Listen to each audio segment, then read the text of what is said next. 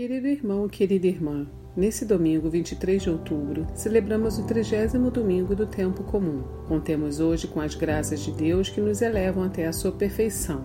No evangelho desse domingo, ouvimos Jesus contando a parábola de um fariseu e de um cobrador de impostos. Enquanto o fariseu busca a melhor posição no templo e esconde os seus pecados atrás dos pecados dos outros, o cobrador de impostos reconhece a grandeza de Deus e confessa as suas falhas sem meias palavras. Aprendamos a estar na posição que nos cabe e a admitir nossos erros. Dessa forma, o próprio Deus se fará presente para nos perdoar e nos elevar até os céus. Se você deseja ouvir a misericordiosa palavra do Pai, escute a seguir a homilia dominical realizada pelo Padre Antônio José. Se quiser, compartilhe com alguém querido. Você pode estar abrindo os olhos de um irmão perdido. Deus abençoe muito você e sua família. E um abraço dos seus irmãos da paróquia Nossa Senhora de Fátima, Rainha de Todos os Santos. O Senhor esteja convosco. Ele está no meio de nós. Proclamação do Evangelho de Jesus Cristo, segundo Lucas. Glória a vós, Senhor. Naquele tempo, Jesus contou esta parábola para alguns que confiavam na sua própria justiça e desprezavam os outros. Dois homens subiram ao templo para rezar. Um era fariseu, o outro cobrador de impostos. O fariseu de pé rezava assim em seu íntimo: Ó Deus, eu te agradeço, porque não sou como os outros homens, ladrões, desonestos, adúlteros, nem como este cobrador de impostos. Eu jejuo duas vezes por semana e dou o dízimo de toda a minha renda. O cobrador de impostos, porém, ficou à distância e nem se atrevia a levantar os olhos para o céu, mas batia no peito, dizendo: meu Deus, tem piedade de mim que sou pecador. Eu vos digo, este último voltou para casa justificado, o outro não. Pois quem se eleva será humilhado, e quem se humilha será elevado. Palavra da salvação. Glória a vós, Senhor. Irmãos queridos, os trechinhos da palavra de Deus, a liturgia da missa de hoje, mais uma vez, dão para a gente dicas preciosas para que a gente viva uma vida de paz, uma vida sossegada em Deus. Eu tenho certeza que todos nós, temos a impressão de que há muito desassossego ao redor da gente, sempre muita agitação, sempre palavras demais. Como diria o profeta Tim Maia, eu quero sossego, né? Mas, é, afinal de contas, como é que a gente faz para ter esse sossego? É, não dá para esperar que as coisas ao redor vão todas para o lugar. Não é assim que funciona. A Sagrada Escritura diz que o nosso coração pode descansar em Deus, até em momentos de muita agitação ao redor da gente. A Bíblia diz que existe um descanso, um sossego, que a gente só experimenta vivendo de fé e olhando para a vida com olhos de fé. Portanto, esse pedaço da história a gente já deve poder mudar um pouquinho. Talvez não dê para mudar o lugar onde a gente mora.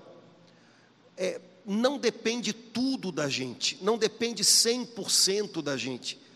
Então, talvez não dê para mudar a maneira como as pessoas na nossa casa ou no nosso ambiente de trabalho decidiram conviver. Talvez isso vá ser uma mudança aos pouquinhos, mas mudanças que podem acontecer dentro da gente essas devem acontecer logo, para que aqui dentro esteja sereno para viver a vida. A liturgia de hoje dá um monte de dicas importantes para a gente sossegar o coração da gente. A primeira delas é: se você veio à missa semana passada, não vou pedir que você lembre, não, vou, não vou fazer isso, né? É, a primeira dica de hoje tem a ver com o que o Senhor falou para a gente semana passada. Cultive sua vida de oração. Homens e mulheres que rezam continuamente têm um coração mais sossegado, mais sereno, descansando em Deus. A Sagrada Escritura em nenhum lugar diz para a gente apenas reze, porque certamente todos nós já fazemos isso. Numa hora de aperto, dizem que em turbulência de avião até ateu reza, não é assim? Pois é, mas o que a Sagrada Escritura diz é: invista na sua comunhão com Deus, invista tempo para estar com Deus. Oração não é luxo para pessoas que têm tempo sobrando, oração é necessidade para quem compreendeu que sozinho não vai conseguir. Busque refúgio na oração, e sua oração vai ser o recarregar das suas baterias continuamente. O salmo que a gente rezou hoje diz tão bonito para a gente: do coração atribulado, o Senhor está perto. Ele conhece quem tem o espírito abatido, e de todas as angústias, Ele nos liberta. Alguém poderia dizer, mas padre, o senhor me desculpe, mas olha, não é assim que eu estou sentindo, não. Tem dias que eu tenho a impressão de que o Senhor está tão longe e o meu coração está atribulado. É, não era para Ele estar tá perto. É, Ele está perto. Só que às vezes é, a gente que está longe. Sabe, irmãos, tribulações, angústias, parece que essas coisas espatifam o coração da gente. E a gente vai para longe desse pai que está sempre tão perto. A gente se joga de cabeça numa ansiedade que o tempo inteiro tira a gente, sequestra a gente do dia de hoje e faz a gente ficar imaginando males que nem vieram. É, ele está perto. A gente é que às vezes vai para muito longe. Nossos pensamentos que não param às vezes arrastam a gente para longe de Deus. Quando você quando você reza, você volta para perto dele. Você de repente descobre que em nenhum momento ele foi embora. Do coração atribulado, de verdade ele está perto. Ele nos liberta de toda angústia. Quando você transforma suas angústias em oração, elas de repente não mais aprisionam você. Não quer dizer que de repente, num passe de mágica, pluf, elas desaparecem. Angústias, sofrimento, essas coisas todas que a gente não gosta, também fazem parte da vida da gente. Só que essas coisas não podem se tornar prisões para a gente. Quando você reza, o Senhor liberta você das angústias. Elas continuam aqui, mas elas não aprisionam mais você. Sabe, uma angústia que aprisiona é aquela angústia que quando você acorda, ela já invade a sua mente. E ela vai e volta ao longo do dia, e quando você tenta conciliar o sono à noite, ela é a última coisa que vai embora.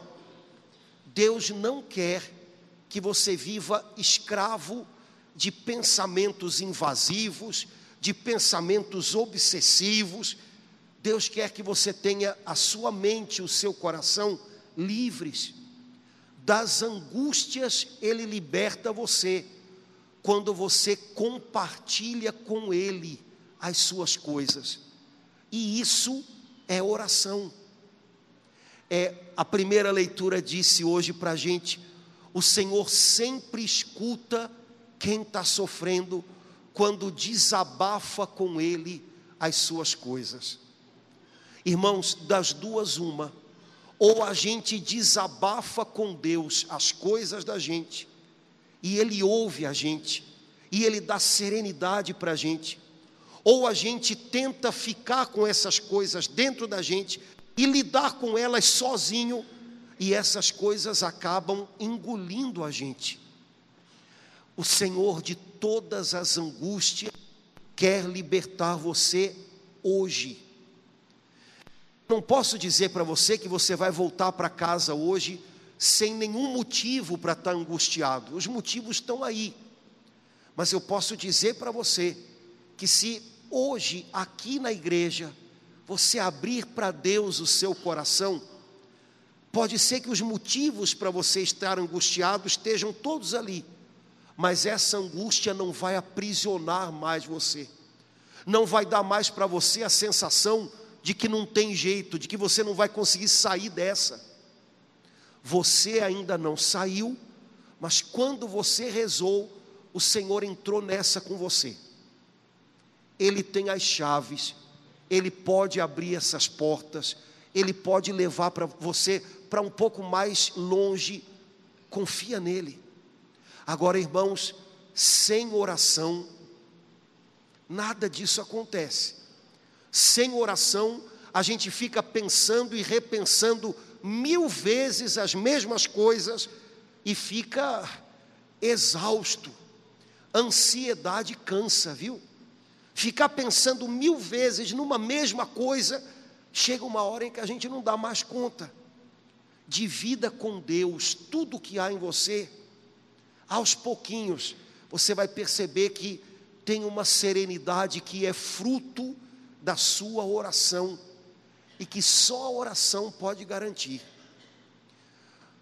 Mas quando o assunto é oração, o pessoal tem algumas dúvidas ou algumas ideias de jerico na cabeça que a gente precisa arrumar.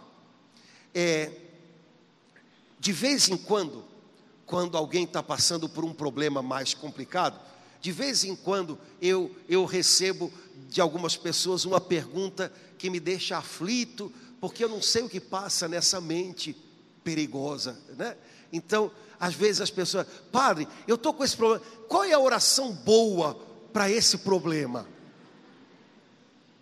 Olha, a vontade que eu tenho na segunda, na terceira vez que me perguntam isso, é de pegar uma banquinha, colocar lá na rua, em Madureira, e dizer: vem, consulte-se comigo, vou dar para você orações boas para você. Né? Irmãos, não existe isso. É, a outra opção era dizer para vocês que existe e está mentindo. A oração boa para olha, a oração boa para isso é o salmo não sei o quê. Se for espinhela caída, é não sei o quê. Se for bico de papagaio, é o salmo não sei o quê. Não existe isso não, gente. O que, que eu, padre, o que, que eu rezo quando eu. Rezo o que está no teu coração. Conta para ele pede a ajuda dele. Irmãos, quando o assunto é oração, importa menos que você arrume as palavras e mais que você seja sincero com Deus. Abre diante dele o coração. Tem um salmo que diz isso. Abre diante dele o coração. E posso dizer uma coisa para você? Abrir diante de Deus o coração é algo que é exigente e que muitas vezes a gente não faz. A gente repete orações, a gente acha que tem uma fórmula legal para aquele problema, quando na verdade a única coisa que o Senhor quer é o coração da gente, mas o coração da gente desnudado, o coração da gente sincero, e nessa hora temos um problema, porque muitas vezes a gente se esconde de Deus, a gente quer arrumar as coisas para Ele. Deus não precisa que a gente arrume as coisas. Deus não precisa ser convencido pela gente de que a gente merece ajuda. Pelo contrário, não tente convencer Deus que Ele deve ajudar você. Você não precisa fazer isso. Ele é seu Pai. E seu Pai do céu ama muito você e Ele quer ajudar você, merecendo você ou não, certo? Merecendo você ou não. O problema é que às vezes tem obstáculos aqui dentro que não deixam a gente receber o que Ele quer fazer na nossa vida. É o Evangelho de hoje é mais um trechinho no qual Jesus fala para a gente sobre oração. Semana passada, hum, eu sei que você já não lembra. Semana passada, Jesus nos contou uma parábola para falar para a gente sobre a necessidade de rezar sempre e não desistir nunca. Veja, a Bíblia diz: Jesus nos contou uma parábola para falar da necessidade de rezar. Ou seja, assim como você tem outras necessidades, necessidade de comida, necessidade de ser ouvido por alguém. A Bíblia diz que nós temos necessidade de rezar. E quando a gente não tem comido bastante no organismo da gente, e quando a gente não tem ninguém que ouça a gente, isso faz mal para a gente. Quando você também negligencia a sua necessidade de falar com Deus, isso também não te faz bem.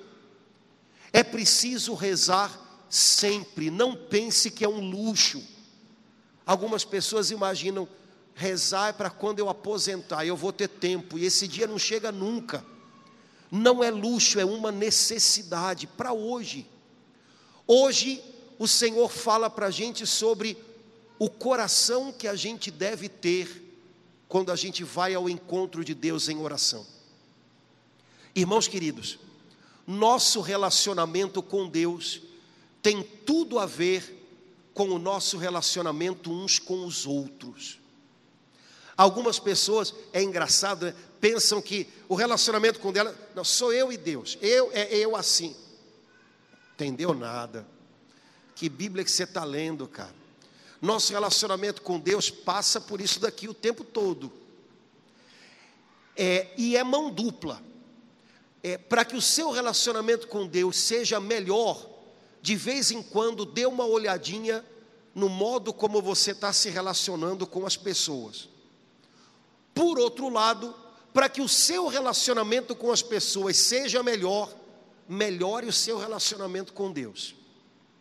Mas uma coisa não se solta da outra. Nossa história com Deus tem tudo a ver com a nossa história com as pessoas que Deus deu para a gente, as pessoas que estão ao lado da gente. No Evangelho de hoje, São Lucas diz que Jesus contou uma parábola para falar de pessoas que confiavam na sua justiça própria e desprezavam os outros. E aí você pode pensar: que tipo de gente é assim? E eu vou dizer para você: é o nosso tipo. Eu e você somos assim. Jesus contou essa parábola para pessoas que é, apostam muito nas suas justificativas e às vezes acabam desvalorizando os outros. É isso que São Lucas diz. Irmãos, primeiro, pessoas que confiam muito nas suas justificativas, ou seja, pessoas que contam histórias é, para justificar por que não mudam, por que não melhoram. Afinal de contas, essas pessoas acabam acreditando nas suas próprias histórias e imaginam que todo mundo precisa mudar, menos elas. É, eu vou até olhar para cima para ninguém dizer o padre está falando comigo, né? Mas sabe quando você vai se confessar e aí você vai confessar e começa a contar todos os motivos do mundo pelos quais você fez isso ou aquilo? No final de algumas confissões, eu não sei se eu dou absolvição ou se eu dou um troféu para a pessoa. Porque se você levar a sério o que ela fala, olha, ela fez coisas erradas, mas ela estava certa, ela tinha motivo. Pronto.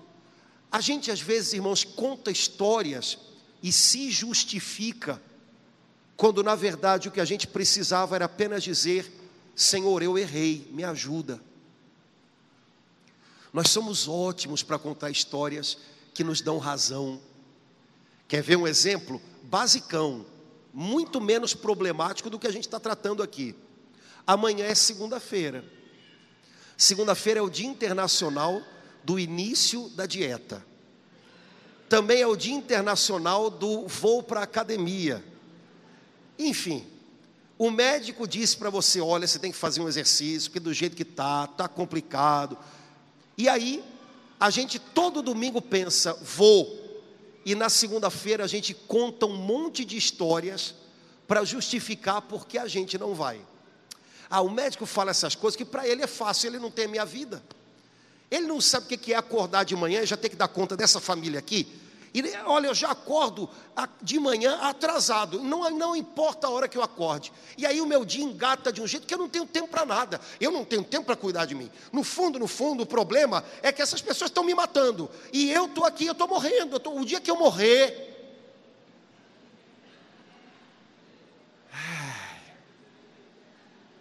É a história que você conta para não cuidar da sua saúde, por exemplo. Só que aqui a gente está falando de coisas mais complicadas, porque a gente, inclusive, além de não cuidar da saúde, não cuida da salvação da gente. E aí a gente dá mil explicações porque a gente não sai de uma situação que está errada. A gente se justifica com milhões de motivos muito plausíveis para a gente não abandonar um caminho que está afastando a gente de Deus. A gente dá todas as explicações do mundo para ter tomado uma atitude errada e ter ferido alguém. Afinal de contas, poxa vida, eu, eu tenho motivo. Irmãos queridos, Jesus não veio à terra para ouvir nossas histórias. Jesus veio à terra para nos perdoar. E se a gente perde muito tempo contando histórias para não mudar, para não reconhecer que a gente erra e que a gente precisa de ajuda, a gente no fundo, no fundo, está deixando passar a chance de ser acolhido, perdoado e transformado por Ele.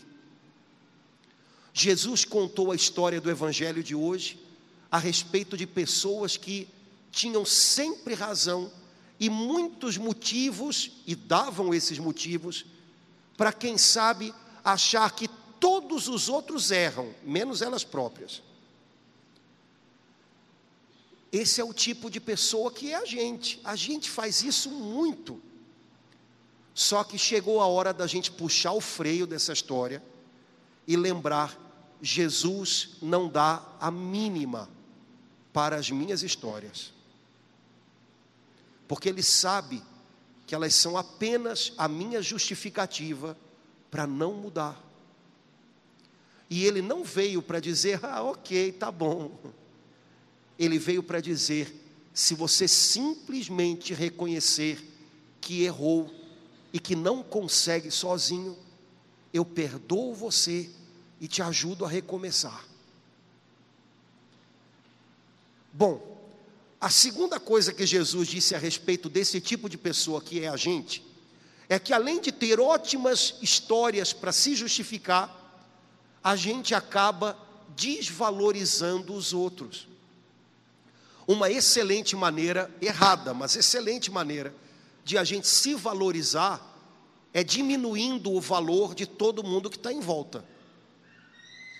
E a gente também faz muito isso, muito. Sabe, para mostrar que eu sei mais, ninguém sabe nada. Para mostrar que eu faço com empenho, ninguém aqui faz nada direito. É para tentar encontrar o nosso valor, a gente acaba desvalorizando os outros. Não é nada legal isso, mas a gente também faz isso. é, sabe, para que você perceba é, que você tem valor, você não precisa roubar o valor de ninguém, porque você vale muito mesmo, isso é fato, e você não vale o que você tem, você vale quem você é, e você não vale o que você faz, você vale quem você é, porque até o que a gente faz, não tira o valor de quem a gente é para Deus, a gente é filho. E para descobrir esse valor, a gente não tem que pegar o de ninguém. Jesus contou então a história. Um fariseu, um homem que estudava a lei, subiu ao templo para rezar. Ele foi rezar e se colocou bem perto do altar, de pé. E a oração dele, se você é do meu tempo, você lembra do Denorex? Parece, mas não é. Parecia oração, mas não era não. A oração dele era a seguinte: Deus, obrigado, porque eu sou bom demais. Deus, eu sou maravilhoso. Eu não sei como é que eu consigo. Olha, eu rezo tantas vezes, eu jejuo dois dias na semana, eu pago o dízimo de tudo. Meu Deus do céu, que pessoa. Eu sou do bem, Deus. Eu sou muito do bem. Gente, se esse homem tivesse uma internet na mão, nossa, porque dizem que a internet é o grande mural das virtudes próprias, né? Todo mundo vai para a internet para cantar suas virtudes. Esse homem rezou agradecendo a Deus porque ele era demais, ele não precisava de ninguém, ele fazia tudo direito, e ele até disse mais: Obrigado, Deus, porque eu não sou igual a esses outros. Adúlteros, ladrões, sem vergonha, picareta. E ele viu lá no final da igreja um homem que tinha cobrador de impostos. Eu não sou igual a ele. Uau! Pois é. É, você sabe que o Novo Testamento não foi escrito em português, né? não foi ali em Niterói, foi escrito em grego. E em grego, é, são Lucas escreveu assim: Este homem orava falando de si para consigo mesmo.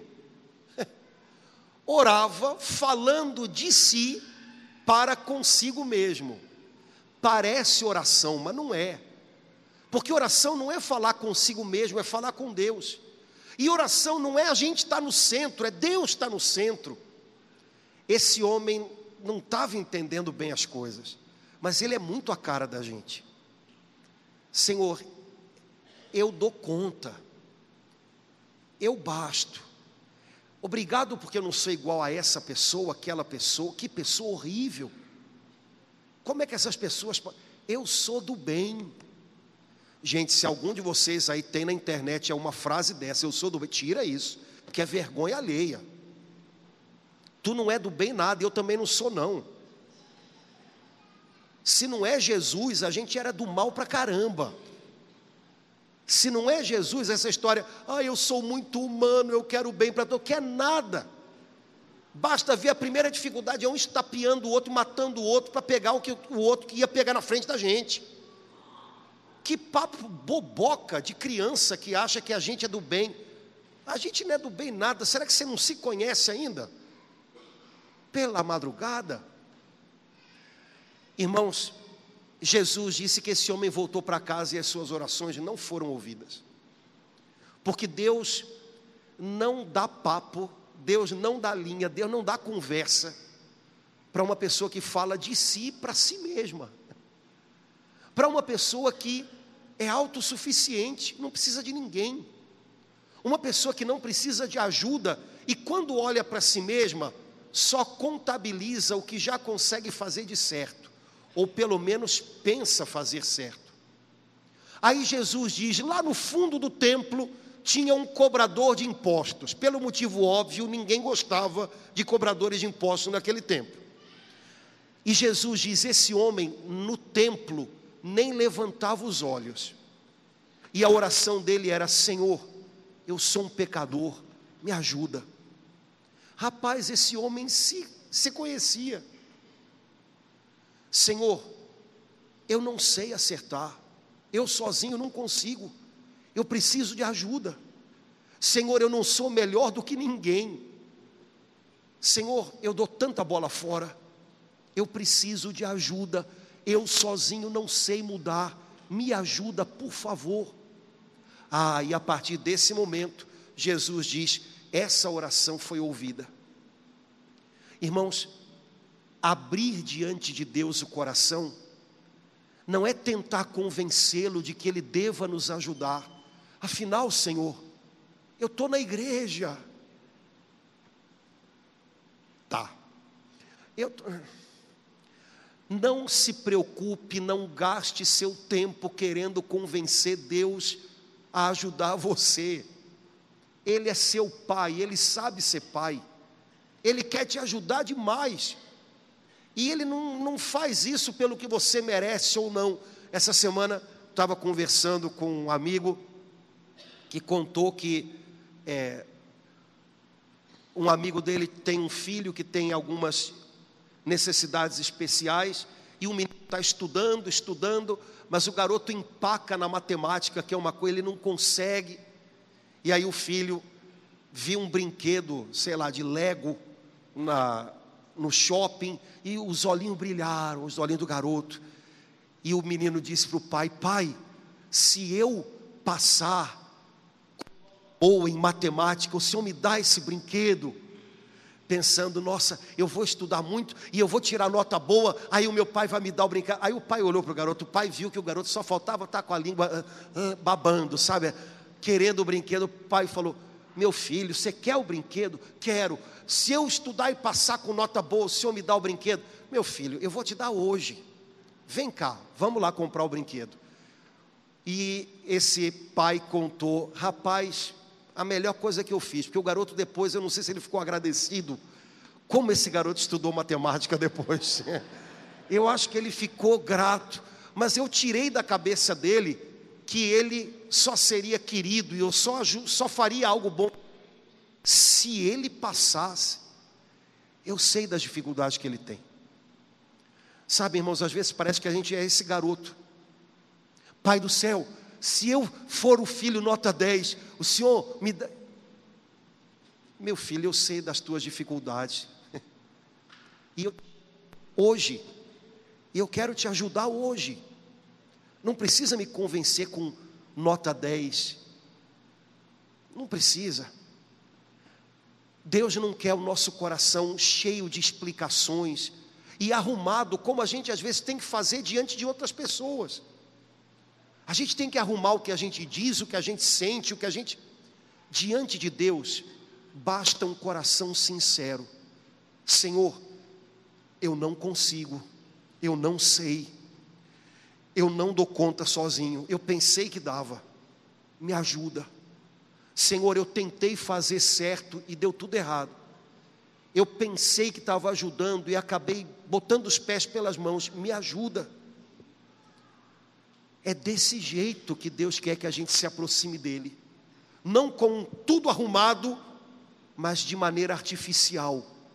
Com tudo do jeito que é, mas com sinceridade. Ah, quer dizer então que tá bom? Não, querido. Deus te ama tanto que você vai começar até a estudar mais matemática. Você vai melhorar.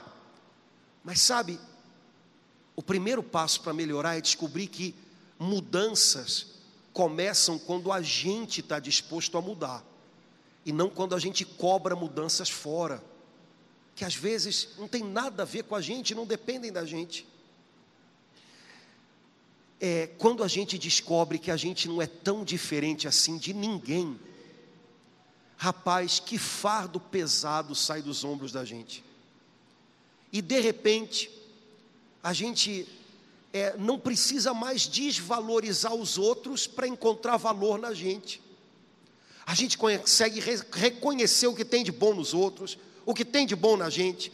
A gente reconhece que o que tem aqui tem lá, então tem coisa ruim aqui, tem lá também.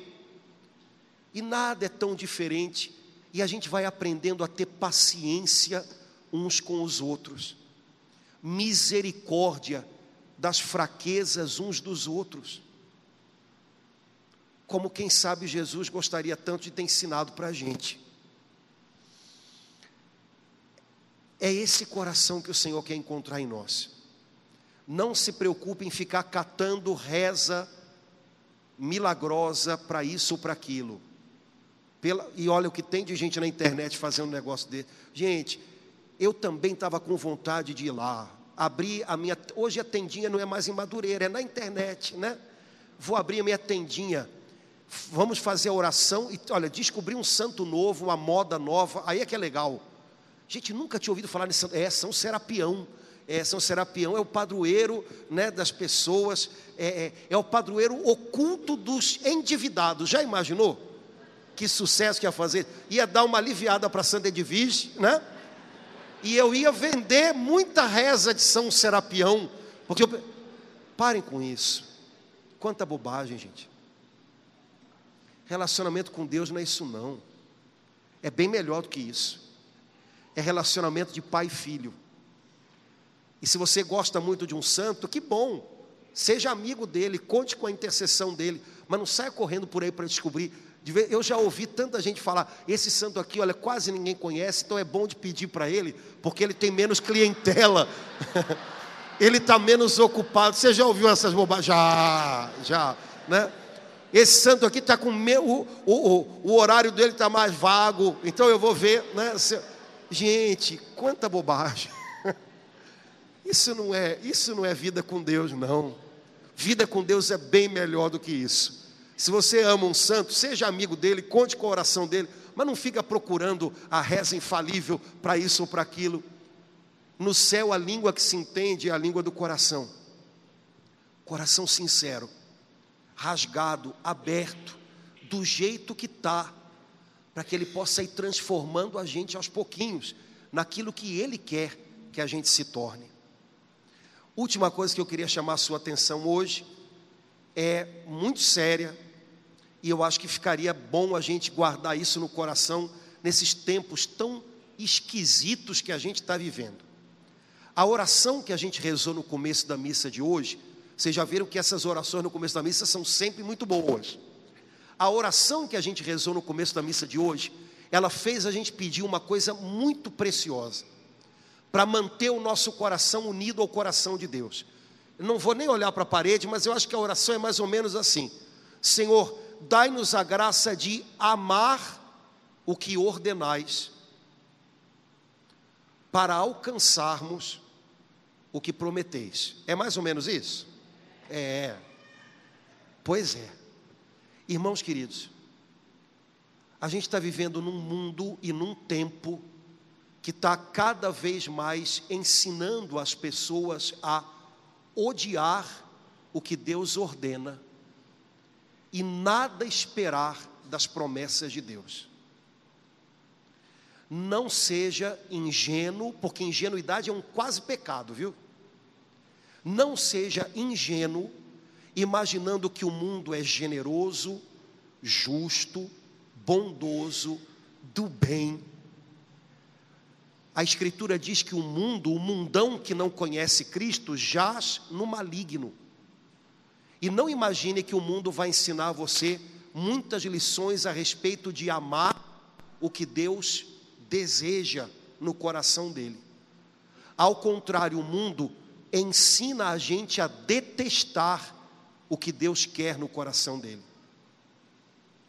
Vigie a sua mente, o seu coração para que eles não sejam contaminados por enganos. O mundo ensina a gente a detestar o que Deus ordena. Deus ordena perdão, o mundo ensina vingança. Deus ordena é, abre mão e o mundo ensina acumula, segura, Deus ordena, esquece de você mesmo, e o mundo passa na frente de todo mundo. E muitas outras coisas, muitas. Não imagine que o mundo vai ensinar você a amar o que Deus quer. Peça ao Espírito Santo, que é Deus morando dentro de você, que ajude você a amar o que Deus está pedindo de você a cada dia. Senhor, que alegria poder te dizer sim. Senhor, como é bom ser fiel a Ti, mesmo é exigente, mas como é bom ter o meu coração emparelhado com o teu. Peça ao Espírito Santo que ajude você a amar o que Deus quer. Obrigado, Senhor, porque eu quero e posso ser fiel a Ti hoje, mesmo que isso signifique ser deixado de lado por quem deseja coisas diferentes de Ti. Tô de boa, porque eu amo Deus ordena. Caso contrário, irmãos, o mundo arrasta a gente para onde ele quiser. Se você não ama o que Deus ordena, o mundo te arrasta para onde ele quiser que você vá. Amar o que Deus ordena para receber o que ele promete. Nosso Deus é fiel. E quando ele promete, ele cumpre. Só que é preciso saber esperar nele. A gente vive num mundo do para ontem, né? É o mundo do micro-ondas, né? Tudo para já. Espera, espera nas promessas de Deus. Elas não atrasam, mas é preciso aprender a esperá-las. Irmãos, estamos num tempo de muita confusão que está exigindo muito da gente para a gente não ficar biruta. As pessoas pedem para conversar e sempre trazem os dramas delas e padre, eu tô, eu tô, meu, agora a gente tem, a gente tem que, tem que né, é, é, é, que nem a banda do Titanic, né? A gente vai tocando enquanto o negócio afunda, né? Meu filho, você está bem, você está melhor do que você pensa. Mas padre, eu estou assim, não, relata todo mundo está bem, você está bem. Você não saiu correndo pelado no meio da rua, você está bem, você está bem. Você não, você não chorou no meio do McDonald's, né? Você está bem. Né? Não, não, você não jogou as roupas da pessoa da, da sua casa pela janela. Você está bem, relaxa. Porque já tem gente fazendo essas coisas todas, né? Então, fica, fica de boa. A gente está num mundo que está exigindo demais da gente, para a gente não enlouquecer. E, gente, eu não consigo encontrar outra maneira a não ser se agarrando em Deus porque Ele é o mesmo, ontem, hoje e sempre. As outras coisas todas estão sendo sacolejadas de um jeito, e o que tiver que ser sacudido, vai ser sacudido. É o tempo. Se agarre em Deus, ore diariamente, dedique tempo para o Senhor, se vira, meu amigo, se disciplina, sai dessa peste desse celular, pelo menos um pouquinho. Se vira, vai falar com Deus, ouvir a Deus, para que a sua mente se mantenha equilibrada e o seu coração não se perca dele. Mas na oração a gente encontra sossego e paz para a alma da gente. E nesse tempo, para que a gente possa ser instrumento de paz, a gente tem que ter alguma aqui dentro, viu? A gente só dá o que tem. Se encha da paz de Deus, para que você seja instrumento de paz nos lugares que Deus tem colocado você.